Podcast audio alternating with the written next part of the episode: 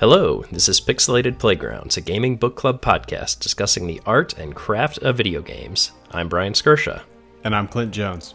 And today we're talking about Resident Evil Village. Developed and published by Capcom, it was released in May of 2021 for Windows, PS4 and 5, and the Xbox One, X, and S, as well as, who can forget, the Stadia. We're going to have to say that for a little bit while the Stadia still gets things, but I don't think it'll be for too much longer.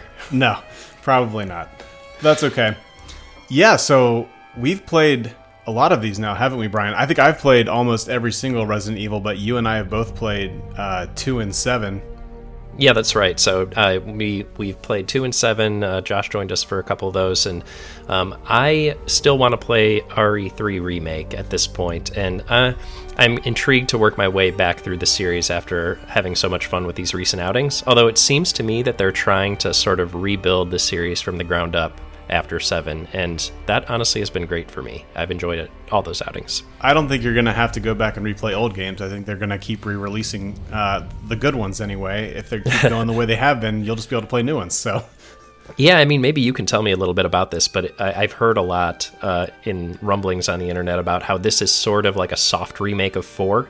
Um, you know, it, it, carries forward some of the spirit, mm. but like adds a, a sheen of good game design on top of it. yeah, okay. We can definitely talk about that without diving too far in, but this game definitely has some DNA from uh, RE4, and it definitely carries over a lot of the DNA from RE7 too, which I like both of those games. Now, it, RE4 is probably a huge gaming classic, right? If you played it at the time it came out, it was one of the best games on the GameCube, hands down. The problem being, GameCube had one uh, thumbstick. Yeah. So uh, just by design of the controller, there was no like running and gunning. You had to stop in place and then aim. Stop and, and pop. Yeah, and to try to play a game like that today, it's just like it's impossible to play it and enjoy it. It's it's just it's too old of a mechanic. It just doesn't translate very well, and it, and it makes it really hard. So I hope they remake that, like actually remake it, just with better mechanics.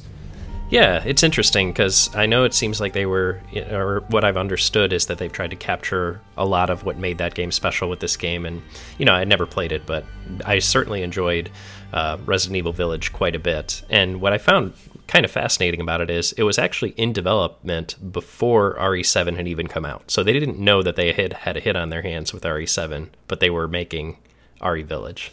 That's surprising. Yeah, so just to give you kind of an idea, I know you didn't you didn't play four, which is crazy because as much games as you play, I think I think RE4 was released on almost as many uh, consoles, if not more, than even uh, you know GTA 5, which is you know insane. But um, it was way more action oriented. So the first, I would say, the first three Resident Evils were more like very limited resources when it comes to ammunition. Like you could do some combat, but it was like few and far between. This. Uh, was like totally opposite of that. You're running and gunning pretty much the whole time.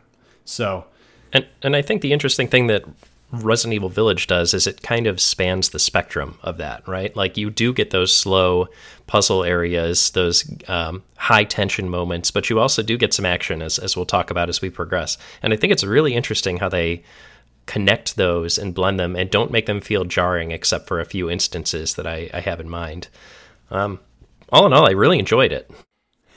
I will have to say, uh, I really loved RE4. I really loved RE7. But when they tried to put them together, I felt like I never knew like, are we supposed to be running? Are we supposed to be gunning? Are we supposed to be hiding? What's supposed to be going on? And the signposting was bad, and I think I got frustrated a lot with just like I don't know what I'm supposed to be doing right now. Like in RE7, you knew like you're supposed to be running. Like you right. can't do anything about these guys. Just you've got a gun, but it's there for looks. Like you run, so you're just in that mode and you're ready to go. Here, I never knew quite what they wanted me to do. I'll agree with you that I think um, Seven had a much more consistent sort of tone and feel, and a more consistent type of horror it was going for. Whereas Village, I think, vacillated wildly between like various different horror tropes, and it tried to connect them, and I feel like it did a decent job at it, but um, maybe before we go into that and the overall areas, let's talk a little bit more about um, the the development and then the the plot of the game. Um, one thing I found interesting is that the team for this game uh, did take a trip to Europe for inspiration, and they did so in the middle of a cold snap, which is why we're in a village in the middle of winter and not just hmm. you know a normal village. so that wasn't their plan to begin with. I, I think honestly, the, the the cold, wintry village played into the horror even more. Like totally. Yeah it's it's a desolate place and um, one of the like real geographic locations that they used as inspiration was a castle in romania called Pele's castle which is the inspiration for castle dimitrescu which we'll get into and, and was one of my favorite areas of the game. Without any spoilers i would have to agree that was by far the best part of the game. And i think it's what the game is known for. If, if you see like it's what the demo was if anybody is ever talking about RE8, you're seeing Lady Dimitrescu and, and, and, the castle. And that's what I thought it would be going in, too, but I didn't realize there was going to be a, a, wide variety of other things going on. It is funny how she sort of became a meme as soon as they showed her.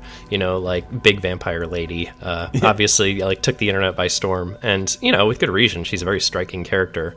Um, most of the mods for this game have to do with putting her in various ridiculous outfits. Uh, I'm sure.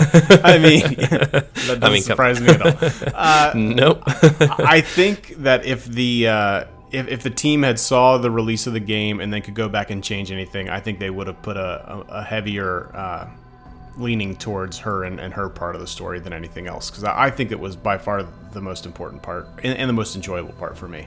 Yeah, totally the most striking. But um, before we, we go any further and we start talking about the, the game as a whole, maybe we should set up the plot summary and give a blanket spoiler warning. We will spoil uh, the crap out of this game, so be prepared.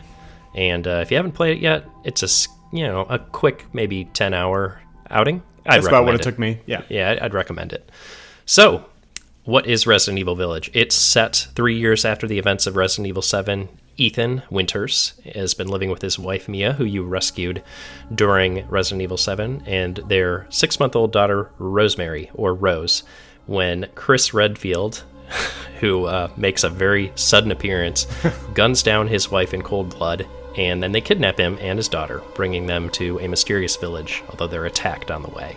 Yeah, that's about sums it up. So, for those that, ha- that haven't played the series, Chris Redfield is the main character from RE1, and five, I believe. Um, so he's supposed to be a good guy. So it's kind of like a what the hell moment when all of a sudden he kind of pops in as the antagonist. So yeah, he, he is uh, very much shown as like a doesn't give a shit mercenary, and he comes in, basically steals your baby and knocks you out, and then you wake up in a snowfield. Like it's uh, it's a pretty jarring opening, but like even before all that happens, I got a lot of weird vibes in that little cottage you were living in in Europe. And they make a reference to the fact that Ethan had been undergoing military training while he was there. I mean, if all that shit happened to you that happened to him in RE7, I think I would have learned how to use a gun and a couple of other things too. So yeah, sure, I, I guess. Like clearly, like like Chris made an appearance at the end of RE7 too, mm-hmm. right? So these two have been acquainted. You know, clearly, like Redfield has maybe taken Winters under his wing and, like, yeah, brought him into like military training so that he could defend himself if some other shit goes down with, you know, all the craziness that Resident Evil entails, I guess. Um, but now he's he's painted as sort of the antagonist uh, immediately off the bat. Although that doesn't last for long, as you suddenly appear in a village overrun with uh, lycanthropes, werewolves, for lack of a better word. Yeah, wild. yeah, werewolves, vampires, creepy people, fish people, uh, Nick Cage.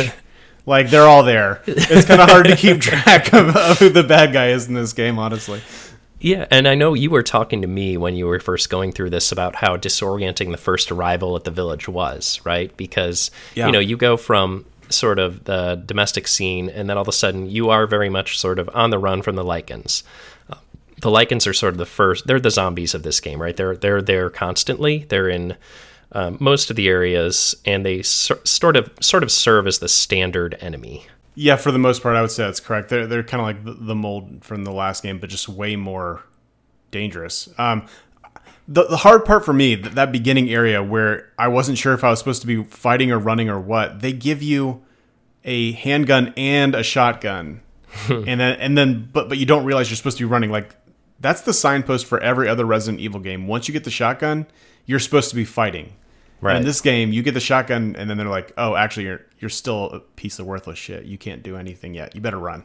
I, I think the thing they do is they make the Lycans so much more aggressive, right? Like they are way more aggressive than the mold or the zombies Yeah. in RE2, from my experience. Um, they just move a lot faster. They move a lot more sporadically, and like they, you know, if two or three of them are there at once, like you're running, right? Like you're not going to be able to handle that unless you have a lot of shotgun ammo or an explosion explosive. And that's something you learn as you go through the game. I found the beginning pretty frustrating because I didn't understand, like we talked about earlier with the verbs. Like, am I supposed to be running? Am I supposed to be hiding? They didn't really say anything. They gave me a whole bunch of guns, but didn't tell me that I'm still supposed to be running. Like, that, that made made me stall out a couple times at the beginning of the game. But once you get past that, it starts to hit a stride. Yeah, it definitely seems to have a different language, um, or at least it just speaks in many different languages compared to the other ones. Um, it, it definitely doesn't have that consistent tone or consistent, like, you're on the run. You know, it, it expects you to sort of go back and forth between the offense and the defense, or um, maybe it's just not as clear at signposting, like you said. But all that is to say, during the whole first section after arriving at the village, you're basically running and running and running until you're captured, and that's where you meet the the four lords and ladies, and they are all creepy as fuck. Yeah, and this is where I feel like we lacked again. I hate to keep bringing this up, but some of the cohesion of RE7. RE7 did a similar thing. Like uh, I can't remember their name. The Bakers. Yeah, the Baker family. All right, so you're immediately introduced to the Baker family, kind of like you're introduced to these guys here. And I feel like they had like more of a cohesive thing, and you knew like what each one of them was about. So you knew kind of what to expect when you got into their quote unquote area to deal hmm. with them. These guys were just so like mismatched. I feel like I just didn't understand who was who and what what they were all about, and I didn't understand what was going to happen. So to be fair, that initial introduction of them was very fleeting, right? Like basically, Yes. you meet them, and Lady, Lady Dimitrescu, large vampire lady, uh, is saying she should get you know get to keep you because she's you know the oldest or the most respected or something. Uh, then Donna Beneveni- or Beneviento, the creepy doll lady, comes in. And she, you know, basically just makes her doll talk or make a joke or something. I didn't know what to make of her. Yeah, and then Salvatore Moreau, the fish boy, um, comes in, and he's just sort of a creepy merman who's sorry about himself. Uh, but then finally, the the kicker, Carl Heisenberg, uh, who is basically Magneto crossed with Nicolas Cage, um, is the one who like makes the best case that he should put you through some sort of gauntlet immediately. I think it's so funny that you had that in your notes because my notes say the exact same thing. Like uh, WTF, dickhead Nick Cage? Question mark.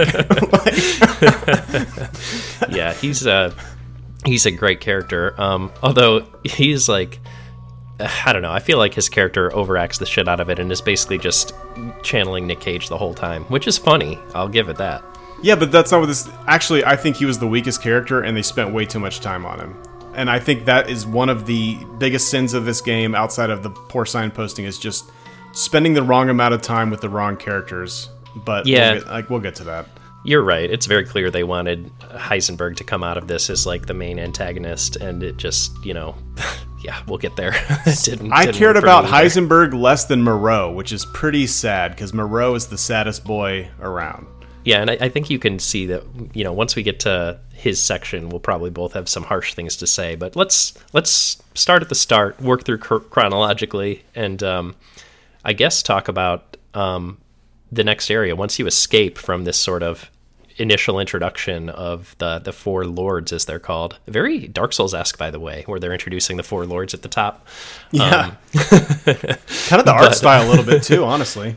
Yeah, it really is. It's very gothic. Um, you know, it, it does uh, have the same sort of vibe.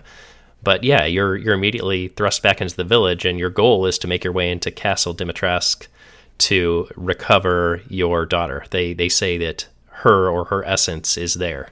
Um, more about that later, but that is the home of Lady Dimitrescu and her three daughters. Yeah, honestly, I thought that was the whole game, and I was totally fine with that. Honestly, uh, so Dimitrescu is, is there, this giant eight foot uh, vampire lady, and then she has these three creepy daughters. This reminded me very much of like Dracula. Dracula is like one of my favorite uh, books to read around this time of year. I love the, I love that book. But anyway, Dracula lives in his castle and he has his three brides, and I'm like, they're trying to do like something just like that, and I mm-hmm. was so down with it. But then that part only lasted for what an hour or two, maybe. I think I think that was probably the longest. I'd say once you make it through Castle Dimitrescu, it was the first third of the game by my rough estimation. Yeah, okay, maybe that's fair. Yeah. Regardless, I felt like it was done too soon, but maybe that's because I was enjoying it a lot. I think that was probably my favorite area and, and my favorite villain for sure, because you understood what she was about, and she was imposing, and it that was very Resident Evil for me. Yeah, so uh, she basically once you're once you find her, she functions similarly to uh, what's the name of the guy that chases you around in um, Oh, RE two? Mr. X. Uh, Yeah, can't Mis- rem- Mr. X. The tyrant. They call him all sorts of things, but yeah, basically the tyrant from from the third one. Yeah, yeah. So he, she basically is treated like that, and she sort of stalks around the castle. I don't particularly think she works as sort of like the patrolling enemy because she's too big. She can't fit through all the doors. It just, it didn't work as well as uh, Mr. X or or whoever the the person from RE2 was. I actually liked it better. Like it wasn't as annoying. Yeah, like she was always fair. like in the back of your mind, like oh shit, she could be right there. Um, and it was enough to like make you second guess. Like, am I taking the fastest route? How do how do I get out of this if she pops through that door over there, which she often did. Um, but not so much that it was annoying. And I feel like Tyrant almost rode that line a little bit more towards annoying. Yeah, that's fair. I think the fact that like there are some clear safe areas in this in this one work well. Like uh, Lady D, which I will start to uh, uh, abbreviate at this point for my own sanity.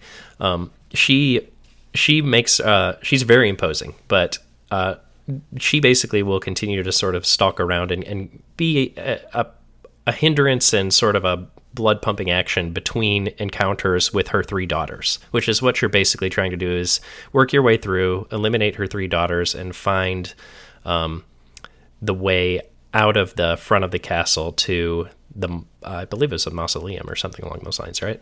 Yeah, for a minute I thought I was gonna have to find her her uh, coffin and kill her in there. Uh, Like a whole Dracula thing. Sure, yeah, I hear you. That would have been cool. I felt like that's what they were going for, uh, and it got close. But I again, I really enjoyed this area. I like that she wasn't overly aggressive either. Like when she found you, she like almost like taunted you and like played like because you she knows you're stuck in her castle. You got nowhere to go, and she's gonna kill you. Just Yeah, she has all the time in the world. She's an immortal vampire.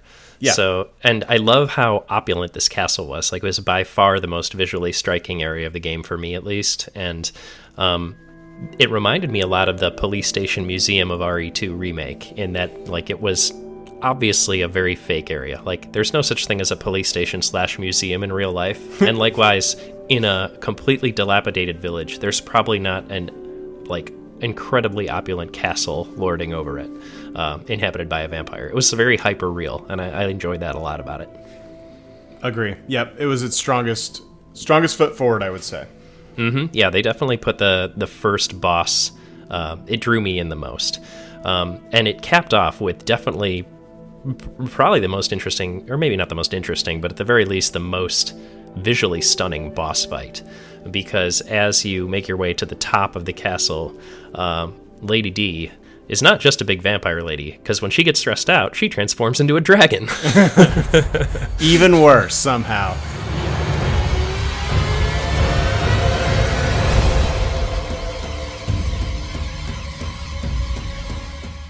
I feel like that's been like the mode, especially with RE7 and now to 8. We're dealing with what we would call the mold, right? Every every bad guy isn't the bad guy. He's an eight foot tall or an eight, eight story building something. Right, Like he turns into something massive and crazy at the end.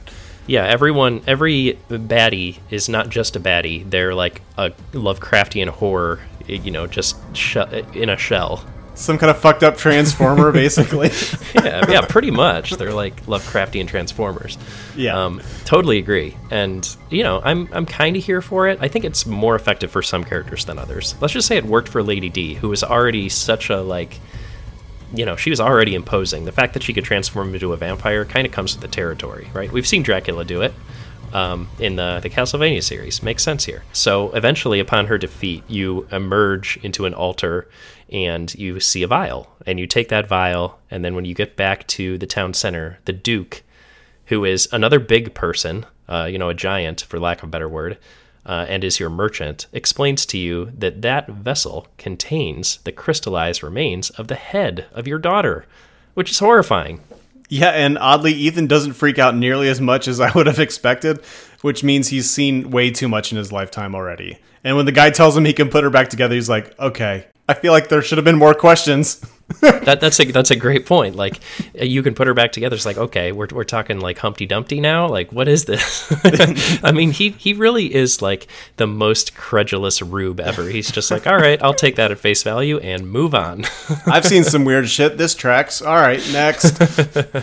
yeah, and we didn't even talk about the fact that like you know, as parents ourselves, like the game uh, doing like child kidnapping and stuff right at the top is you know inherently like a you know a very like affecting thing. Like it's not dealing in light subject matter right from the start but yeah this hits harder now than it would have before i think. Yeah totally. But you know it's still i mean this game is these resident evil games are so campy. Like it's hard to take almost anything super seriously However, you know, th- those types of, I guess for lack of a better word, tropes do hit harder than they used to, even if they're cloaked in a veil of incredibly campy and crazy stuff. yeah, speaking of which, I think we already talked about this kind of that next area. Mm, uh, yes. Which is leaning heavily into what I would call uh, Eastern horror, like baby kid horror, like, you know, like the creepy babies. Creepy uh, babies, creepy dolls. Uh, you're yeah. talking about House Beneviento, which is um, the house of Donna Beneviento, the creepy doll lady. And yeah, this this to me was the scariest part of the game. Yeah, but for different reasons. So the first part was scary because you have some like you have a stalker. Yeah, a stalker. This this was just I would say creepy as shit. That's just like it, it creeped me out. Like the kind of horror that just like has your you know your hair, the hairs on your arms standing up. That's what it was for me. A lot of really disturbing imagery of dolls and you know disturbingly placed dolls, things that aren't there, and then you turn around and they're there. Um, jump scares, for lack of a better word, and then very frightening imagery of like babies. Yeah, that weird dead baby in the, the basement. Yeah, the, the weird yeah. baby golem. The I was so pissed. I got down the elevator and I saw that I, I, like went to open a cabinet and then I saw finally I'm like I can close this cabinet door. That's not normally how this goes. And then I was like realizing like oh wait a minute. I'm gonna have to hide in these things like alien isolation, aren't I? I like knew it was coming and I was like, already pissed. I'm like, please no. Yeah, that that is always a, a, really scary thing. Is like wondering if they'll find you, and they use lighting super well in this section. Like when the baby monster appears, the lighting goes off in the basement, and then when you go back up to the area you, you were before, it's dark red, right? And they just have very oppressive darkness and red lighting, and you know that there's danger around literally every corner, and it's just I really hope I'm going to choose the right corner to turn down to avoid that danger. yeah, they used sound. You talked about light, but they also used sound very well. Almost in the basement, it was more about what you were hearing but couldn't see, but knew was around the corner. Like you know, you know some shit's happening. You don't know where it is or what's going on, and it was almost worse that way because of the sound design. So totally, like this this area, I think does sort of psychological tension and suspense and like dread the best of any part of the game. And I think yeah. This this is what I think I would get at with this game having like a few different types of horror in it, right? Like you have the overpowering enemy hunting you down horror in Castle Dimitrescu. You have the danger around every corner, tension and dread in House uh, Beneviento, and we're still going to get to more different types of horror as we go. But it's it's really nice how they do that, and they connect it with the village, which is um, like werewolf horror. Yeah, the, yeah, and it's a werewolf horror, right? Like werewolf horror sort of serves as the the binder to all of these different types of horror. You get to experience the one type of horror, and it transitions you to the other type of horror. It's it's really interesting how they do that.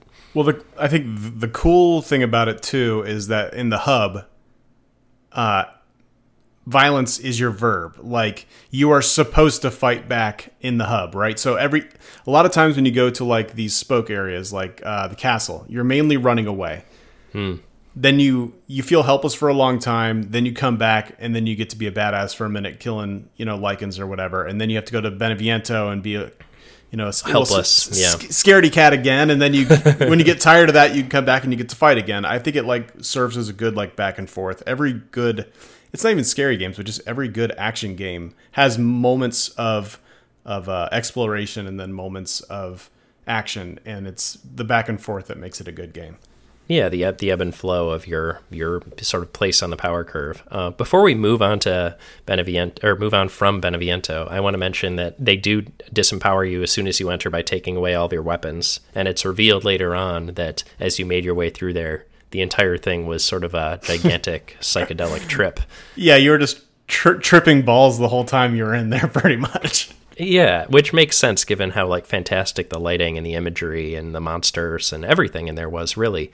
Um, but it was really great at the end where like everything became sort of fuzzy and hazy in the lighting as you reemerged to the upper stories, and you could tell something was off. It was very dreamlike, and then yeah, you emerge from that trip having killed the uh, Donna Beneviento, and that section is over. Yeah, you think you're what you think is you stabbing this little uh, creepy doll in the head. You like kind of come to as you're stabbing the lady in the face with a pair of scissors. It's quite jarring. Yeah, That's what man RE7 really dove headfirst into the body horror, and they really didn't pull back at all in Yeah. RE8.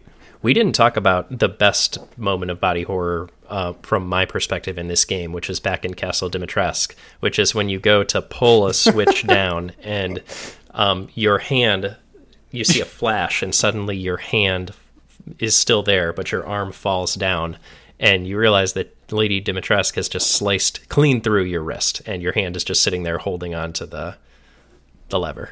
Yeah, and you have to pull your arm, which is pulling the lever to open it, and then you collect your hand as if it was an item you found on the floor and take it with you.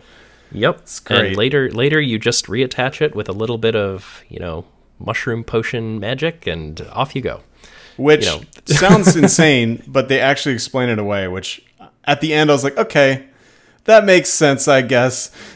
I, I am you know, I didn't like in that moment you're kind of conditioned to not notice that because your first and foremost op- obstacle is get away from Lady D. Like she is coming for you. It is very Yeah. dire. This Think is the about it closest later. quarter. yeah, you're you're literally trapped in like a very small room. Let's just put it that way. Yeah. She big, room small, get out fast. That's basically it. yeah, get get out of there. But at any rate, um, back into to our adventure as it was, we uh, we made our way out of House Beneviento. We went back to to the village, and now at this point, like you've got more tools under your belt, so you can start to sort of do a few little side quests. And I do like that they sort of mix this in, and they let you go back to the village and do things like find the crank and the well lever and some keys and open new areas and get new items and maybe hunt some animals, which is a weird thing that they added into this game. I mean, it worked. Uh, and you're right. It, it almost it was a good distraction. And honestly, Resident Evil games, if nothing else, if they don't have a common through line, it's all about resource management and and building up over time so you can take on that that big challenge at the end. So it, it all fit, especially since you haven't played it. It was very Resident Evil 4 in, in that respect. But Okay. w- one thing I think they did very well that a lot of games don't do well is the map. Uh, because it's all about finding every little bit of resource you can. As you go, like you'll go in a building and it'll turn red. Basically, red is you're not done exploring this yet. You could probably find some more stuff here. And then slowly you turn the map blue, like as you fully explore and get everything. And I thought it was a good touch because it really had me going back to a lot of previous areas, going like, okay, what could I have missed? Like really digging in and trying to find that stuff. So super good addition to the Resident Evil series, in my opinion. Like, I don't know how I would function in these games without knowing that I've, I found all the things I need to find. I do think they could be a little more clear about what it is you're missing. Is it something like necessary for advancement, or is it just a power up? Um, you know, is it a lockpick that's hiding underneath a, a, a potted plant somewhere? right Yeah. yeah. i don't necessarily need to know that maybe you make it yellow or something i don't know um, but you know that's neither here nor there i think it's it's already a really great quality of life improvement from the older iterations of these games and i'm not gonna gonna knock it For sure. as we were saying though um, after you emerge from Beneviento, your next target is the reservoir. You had recovered a key that will allow you to open a gate to go to the part of the village that leads to this large re- reservoir next to the village where uh, Salvatore Moreau is known to reside. Yep, the obligatory sewer or swamp area of every horror game ever. Here we go.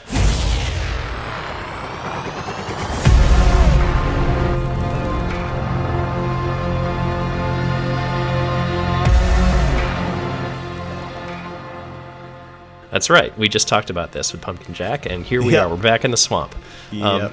I think this area is really interesting because it doesn't have any mobs.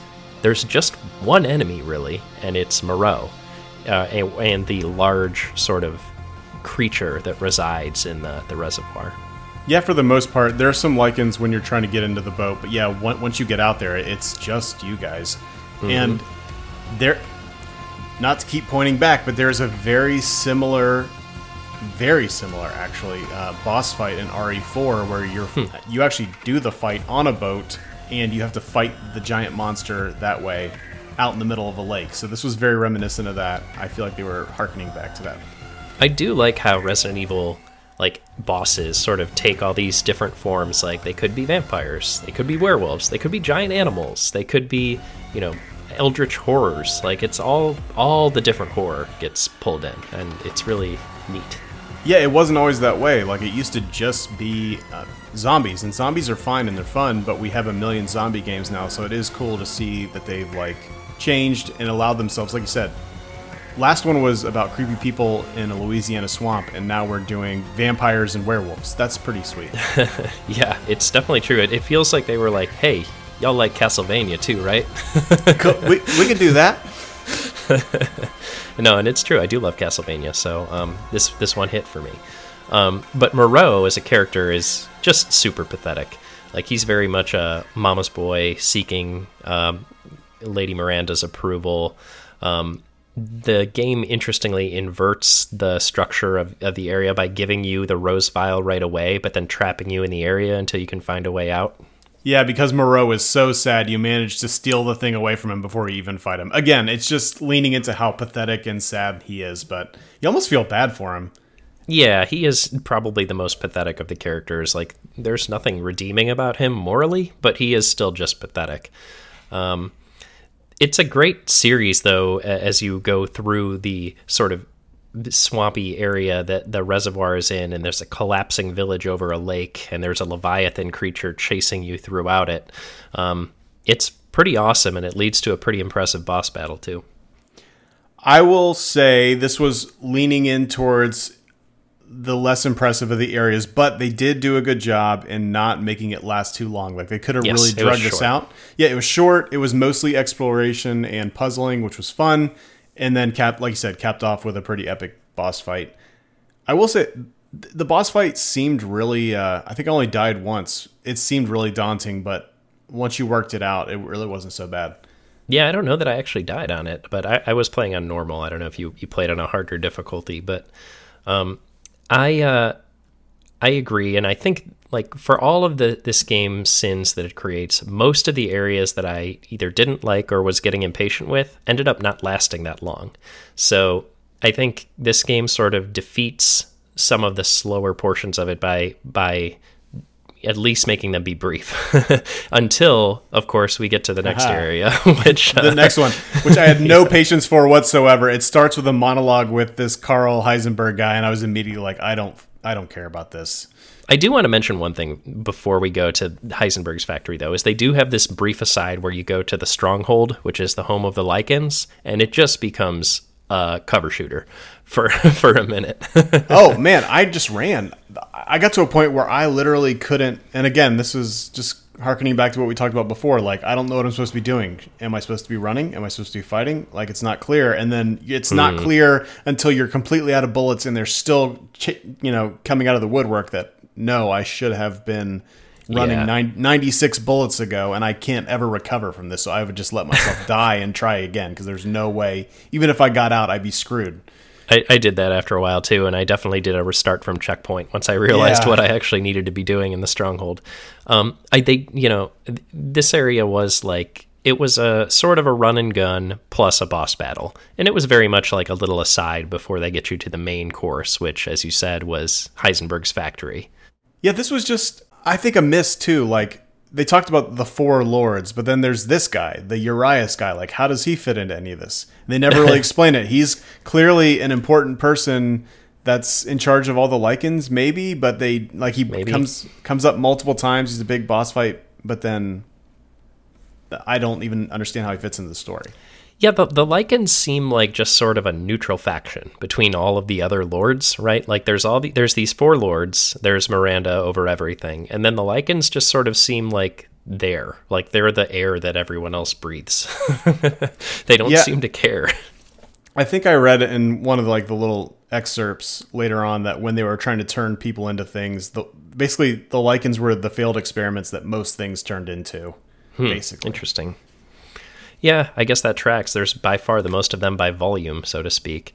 yeah. But as you were saying, the the fourth and final area um, is Heisenberg's factory, and, and he's sort of taunting you immediately as you come out of the the Moreau reservoir, and you know pointing you towards the stronghold. He sees you fight, and then he's like, "All right, now you've earned your your chance. Come to the factory and see me." I'm trying to decide if he was written poorly or acted poorly. I think with a better actor, it would have been more effective, right? He they, again, he was campy dickhead Nick Cage. Like it just like it, di- it didn't frighten me, it didn't bother me. He just annoyed me, and that I that just doesn't work for the main bad guy. I agree, but I think part of this has to do with Ethan's reaction to him.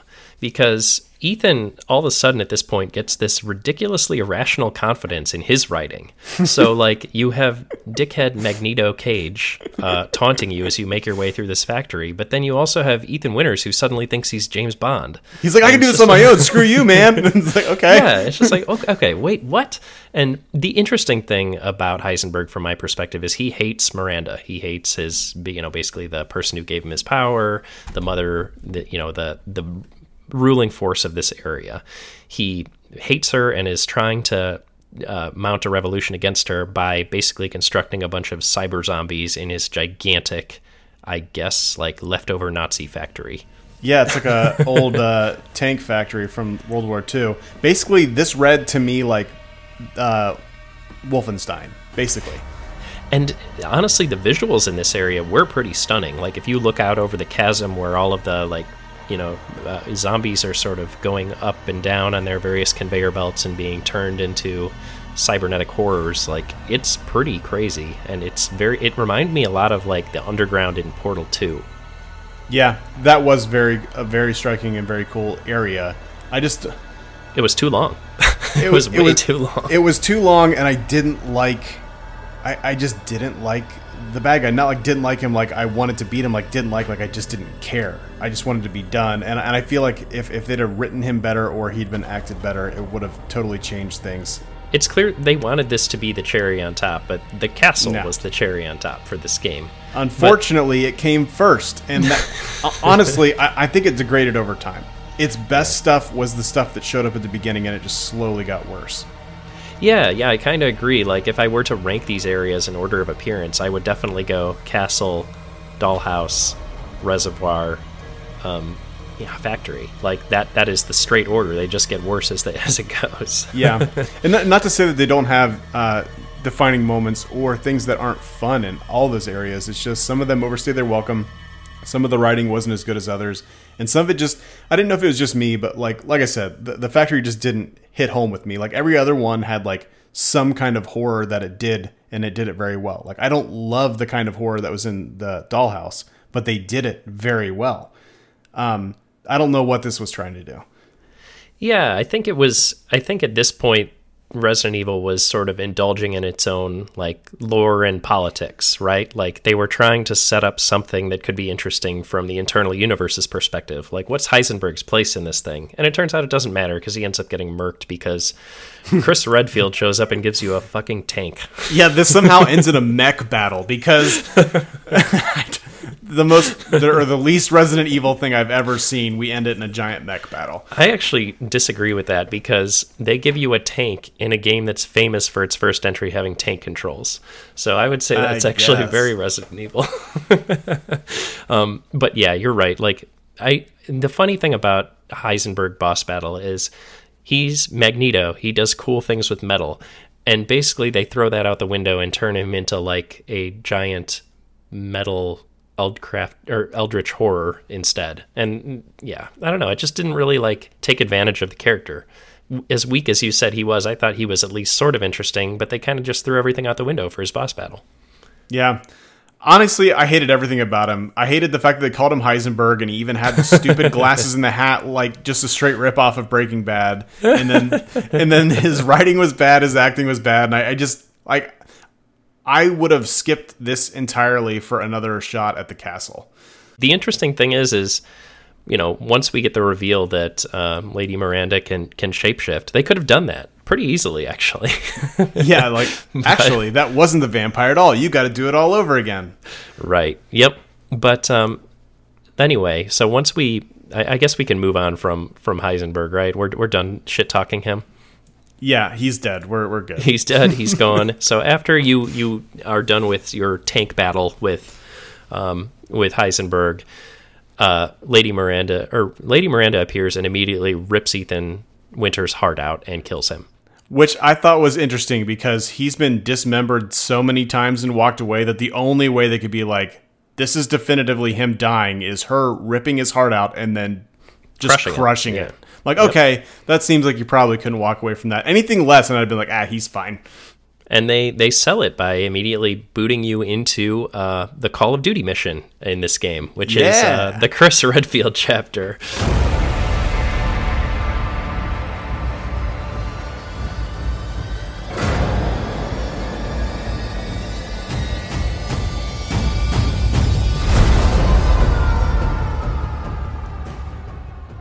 So you are now Redfield, and you are parachuting into the absolute shit show that has become of this village thanks to Ethan Winters, and you're going on a Call of Duty mission to nuke the core of the fungus that The creepy uh, fetus. Yes, the creepy fetus core of the fungus that is infecting this village.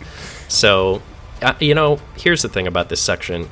It it totally tonally mismatches the entire rest of the game. It is basically a Call of Duty mission, mission, but I am impressed with how far they could stretch this combat system to make it work. I actually didn't hate it. I feel like this was the payback. Like, you've just seen a character that you've spent a lot of time with between seven and eight die. Yeah. and now it, it almost like put an exclamation point on how dedicated Ethan really was right. because it when you when you go in as Chris, it's a lot easier when you go in prepared. Ethan Yeah. was just willing to walk in with a fucking pocket knife and take on vampires and and Right. werewolves for his daughter, and it just shows you like how how underpowered he really was and and how like like the crazy odds that were against you, I guess. Yeah, it's absolutely true. And, you know, as Ethan, you slowly do build up your loadout between like a pistol and then a shotgun, and then you get a sniper rifle, which is actually pretty good. And, you know, they do let you get more powerful in this game. You have a bigger inventory. You know, Ethan ends up pretty formidable. But as soon as you boot in as Chris Redfield, you have a machine gun with literally hundreds of rounds of ammo and a ton of grenades, and you are just going to town on things. And it just makes you wonder, what if the prepared people came first?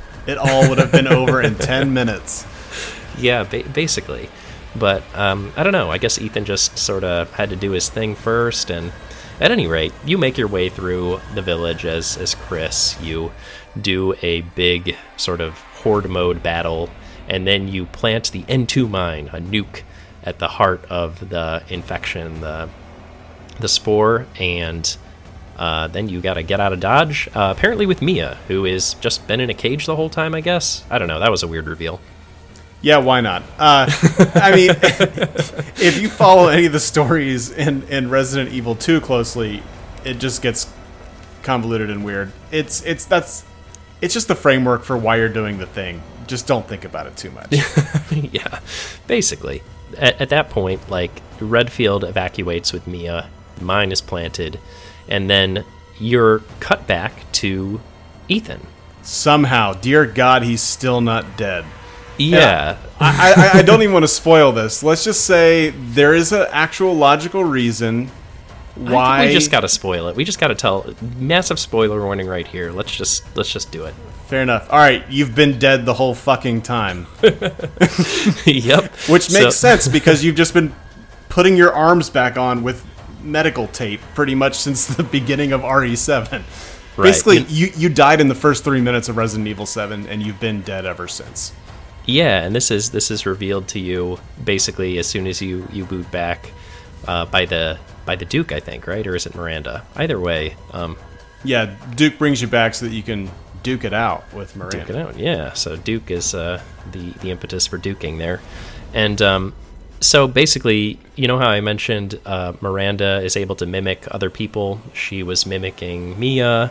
That's why she was gunned down in your cottage. Turns out you are basically just a mimicry bioweapon embodying Ethan Winters. You know, you're basically just a mold man now. You've been dead since Louisiana, and the reason all of this happened is because the daughter of Ethan and Mia, Rose, is thought to be the perfect vessel for the reincarnation of Miranda's daughter, Ava, who was killed by the Spanish dude. flu Nobody- 100 years ago. Oh my god, nobody's still following this. We weren't following it either. Basically, you you made a powerful mold baby because you've been dead forever, and now some creepy lady wants it.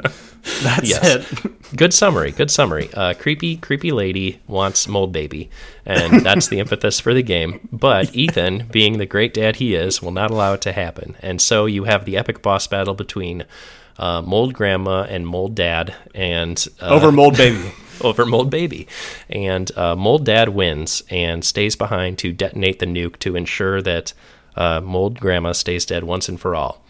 Um, at the end of all of this craziness, me and Rose are safe. Chris is leaving for uh, the HQ of his paramilitary organization, BSAA, which I still have no clue what the fuck that is. And uh, I don't know. And Ethan uh, is dead, or so Sure. we think. I mean, okay, we've been multiply dismembered. We've had our heart ripped out and squashed. Will a nuke kill him? Maybe. Yeah, I don't know. We'll find out, I guess. in the next episode of Dragon Ball Z.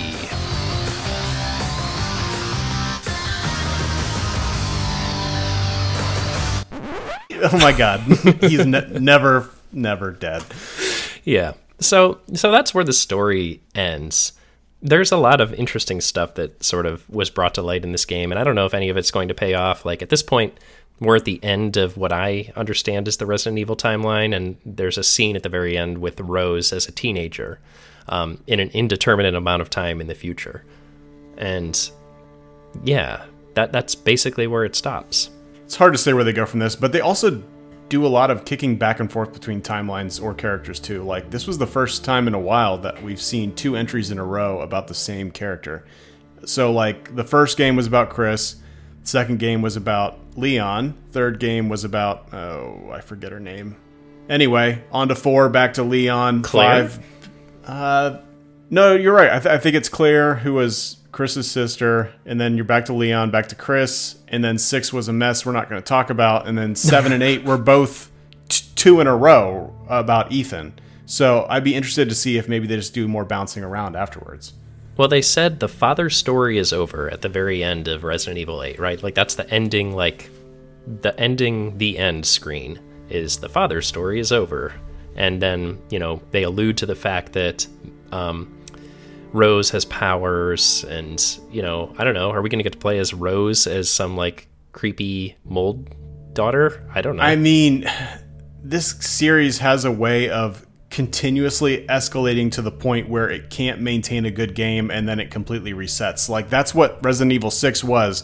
That was like crazy all out insanity and everybody hated it and they're like this is not Resident Evil at all. So then they went back to 7 where you were completely helpless all over again. So I wonder if we're diving into bad territory. We'll, we'll wait and see if they've learned their lesson or, lot, or We're, not. we're getting ready for the nadir of the the trilogy of seven, eight, and nine. All right, can't wait. Um, I mean, hey, here's the thing though: is like I feel like I enjoyed RE Village more than seven.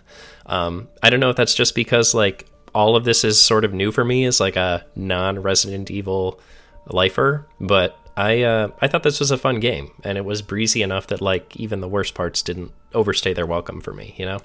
most most Resident Evil games are like that. I think that most of them like cap out at at a nine or ten hours, and they all have like speed run things where you could do the whole game in three hours if you wanted to, pretty much. Yeah, and it, it does feel like once you kind of know what's going on, like you know what to look for, you know the strategy. Like here's they also have New Game Plus. I feel like this would be a fun game to do New Game Plus, especially since they unlock like new weapons for you basically right before the last boss and I did not want to spend the money to upgrade a brand new weapon or take a chance on it, so I just stuck with what I had and upgraded the crap out of that instead. So, I don't know, like maybe there's something there for me in New Game Plus. I don't think I'll do it, but at least it, I know it's there if I ever felt like it.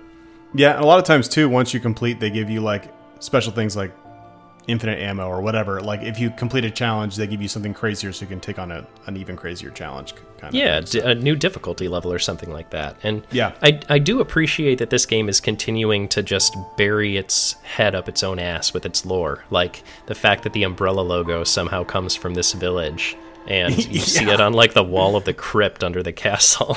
and they even like retcon explain it away right there at the end. They're like, I don't know, read this note and this will explain everything, I guess. And you're like, okay, sure. Yeah, like apparently the mold that infected Miranda was found by the guy that founded Umbrella and it helped him invent the T virus, which is what made all those zombies. It's just it's totally wild. And like I'm basically reading all this off wikis, just only knowing about 50% of the actual source material. And um, it's interesting to me from that perspective as just like a, a lore nerd. You, you've heard me talk about Elder Scrolls, you get this, but you know, it's obviously just some some bullshit, but it's fun it is. It's it it's it's eye roll, but it's also kind of fun. Um, yeah, and it is fun to see how they explain the crazy stuff that they put on screen and, and how they explain it away. So, absolutely. I kind of wanted to talk about Duke and how funny he was I mean, he's a 450 pound man that's stuck on his cart, but it was just funny. Like, you'd walk into a room and then you'd like, everything in this game is about sound. And then all of a sudden you just hear him like stop breathing and be like, oh shit. And, like, he'd like wake himself up. I'm like, did he just die of a heart attack? What just happened over there? like, he was, he was like unintentional, or maybe he was intentional, like comic relief. I don't know. I think Duke was pretty great. And, uh, you know, obviously he was a great uh, you know, he was necessary for like the mechanical advancement of the game, but he also was like, I, I couldn't tell if he was real or not because, like you said, he appeared in the most unlikely places. His cart was already there. There's no way you got him and any of that shit into this room based on the size of the doors. So no. he's bigger than Miranda, just outwards instead of upwards. That's what I'm wondering is like, is he a manifestation of Ethan Winter's like mold mind that's allowing him to get these items and weapons. You know, like that. That's all I can bring to it. Guess it's not clear to me that he's even real. No, and for a moment, I don't know if you remember RE7, but the the grandma that you always just took for granted, who was always just sitting around, she was the the main uh, bad guy Enemy the whole time. Yeah. I was waiting for Duke to turn into that at the end, but then he did not. So, yeah, totally. I uh, oh, the funny thing about that is, is they did pull the same trick this game. Like, there's the crone that you saw for the entire first portion of the game. She'd appear in random spots, and it turned out that she was Lady Miranda, just appearing to you to sort of taunt you and lead you along the way. Um, they kind of abandoned it though. You see her twice, and did, then that's yeah. kind of the end of that. It's just one of those, another one of those ideas that just I feel like didn't get fleshed out. I'm wondering. So this came out at the beginning of 2021. I'm wondering if these guys had big plans. And we talked about how this game just kind of like tapered off at the end. I wonder if uh, pandemic and, and problems like that just led to them just kind of like abandoning later parts of the game. Because I really feel like there was a lot of care put into the beginning and it slowly tapered off. I agree. And I think like there's an opportunity for maybe like the stronghold or something like that to have originally been thought of as uh, Lady Miranda's, you know, place. And like there would be a much more expanded version of that area where you eventually confront her and then all the crazy shit happens instead of what we got which was sort of a weird like immediate jump from a boss battle to a boss battle. Um, yeah and urias was clearly supposed to be more important than he was ever made out to be. I, I don't know. There are large chunks that i feel like they got put up against a time crunch and things just didn't get finished. Yep. Yeah i think that's fair. Um, that being said, like this is obviously like a really high budget, high concept game that like honestly, I'm amazed it gets made in today's day and age without like copious amounts of microtransactions and bullshit like that. Like, I'm just glad to see it in the form it's in and not like a more highly commercialized version of it. Yeah, they almost put no DLC out for this whatsoever. They had like one little like special items pack that you could buy for like 5 bucks, I think, and that was it. Like they did they didn't try to sell you on any other shit. And like honestly, the fact that there's someone out there that's still able to make something like this and it's doing extremely well, like I think this game sold like four and a half million copies at this point, like is surprising to me, especially in a world where like we've seen Arkane go under for not being able to sell immersive sims, my favorite genre ever, and uh, in my opinion, like the crowning achievement of video games. More on that later. Yeah. um, but yeah, I don't know. It, it's just interesting to me that these games continue to sort of snowball in the way they have in recent years, and I'm really happy for it. There's interesting stuff here.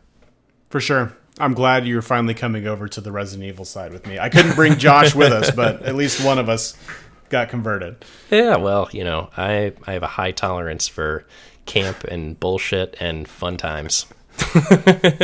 That's pretty much what this is. So. Amen. Uh, so, with that, let's try and summarize our thoughts on Resident Evil Village with a three word review.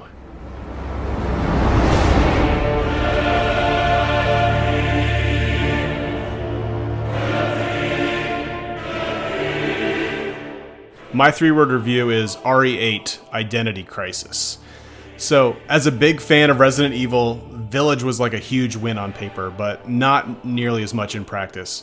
So it mixed some of the core DNA of a few of the best entries in the series, like we talked about RE4 and RE7. But I felt like this game never really settled into an identity of its own. So unfortunately, Village doesn't really pick a lane until too late in the game, and then it hits its stride only after its best story beats and areas are already used up. In my opinion, the entire game, if the entire game had been uh, the castle and vampires, it would have been a much better game. And that's not to say it wasn't enjoyable. There were really cool moments in entire areas that I really liked, but in the end, this game falls in what I would say was the middle of the pack. Not the worst Resident Evil has to offer, but certainly not the best. So, if you're a fan of the series, don't miss out on this. There's some really good stuff here, but if you're new to the franchise, there are better entries to check out first. I would definitely recommend RE2 Remake or RE7 first. All in all, this was a mixed bag for me, but it was a good send off for Ethan and a cool potential opener for future entries. Yeah, totally agree. And weirdly, I have like a I have a similar take, but the opposite side of the coin. So, my three word review was a horror buffet. Resident Evil Village to me feels like four or five shorter games slammed together. Uh, most of them are horror games, a couple are maybe third person shooters, and one is a Call of Duty game. uh, this isn't really a knock on Resident Evil Village, though, for me, and to my estimate, it does all of those things pretty well while not feeling too jarring as you pivot back and forth from horror disempowerment to facing down Lycans and other foes that continue to feel dangerous throughout, all the way to the end. It wouldn't really be Resident Evil without a gigantic battle with a Lovecraftian mutant horror to close it out, and this game certainly delivered in that regard as well. And while it wasn't as focused as Resident Evil 7 or RE2 Remake, it did have a buffet like variety and hit the same high highs that even those two games had, in my opinion. And for us here at Pixelated Playgrounds, I want to say uh, thanks for listening, and if you enjoyed this podcast, feel free to share it with folks you think might enjoy it as well. And if you want to get in touch, drop us a note at pixelatedplaygrounds at gmail.com or hit us up on Twitter at pixelplaypod. And for us here at Pixelated Playgrounds, I'm Brian Skirsha. And I'm Clint Jones. Take care and keep on gaming.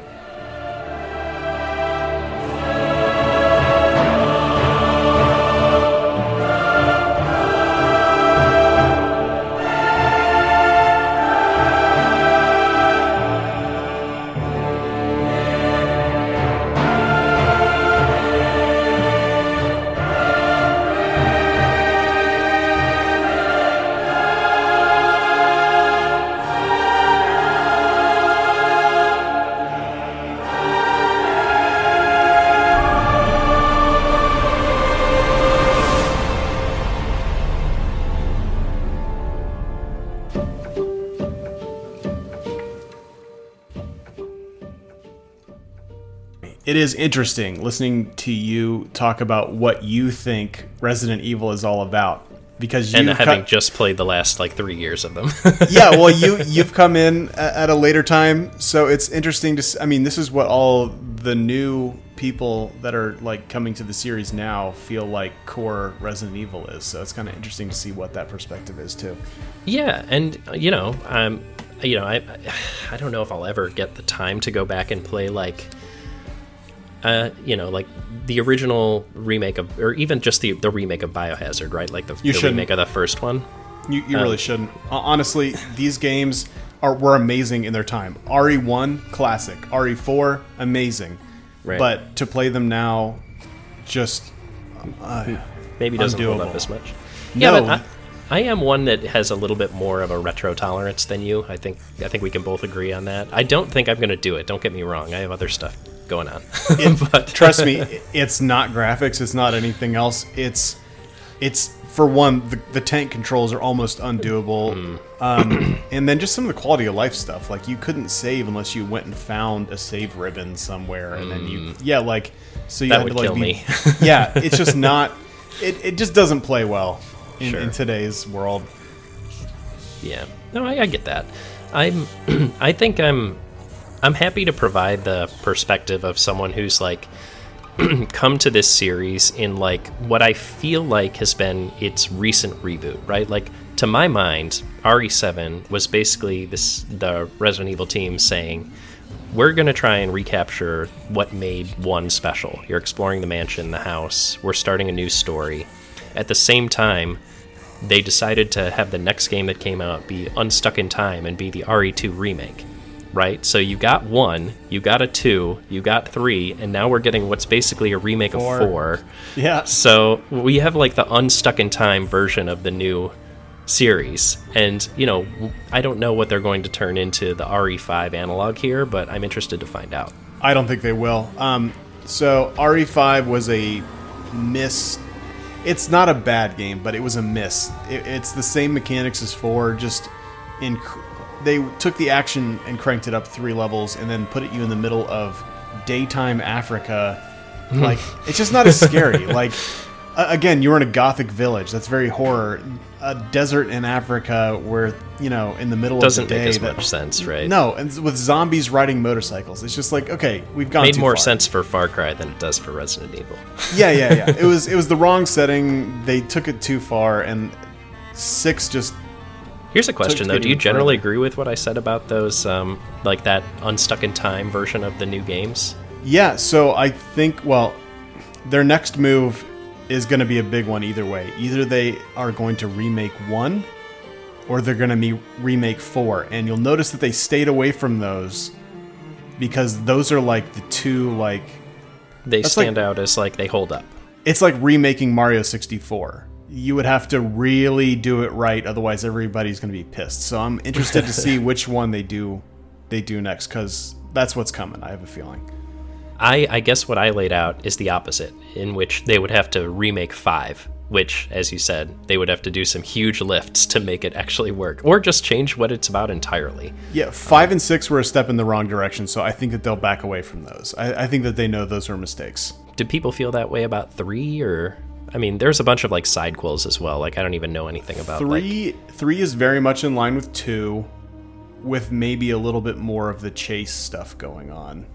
Four escalated it into action, but it was still like grounded action, very much like Village. Five took it up to like the Call of, it was the Call of Duty level fr- from uh, from uh, this game, but just the whole game. And then six was just like I don't know, just that times ten. What was the name of that game where you were the guy who was basically just like a mutant destroying all of Manhattan?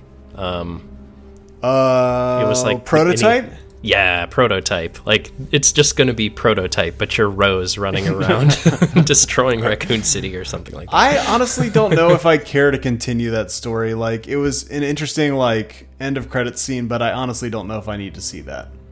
yeah, I don't know either.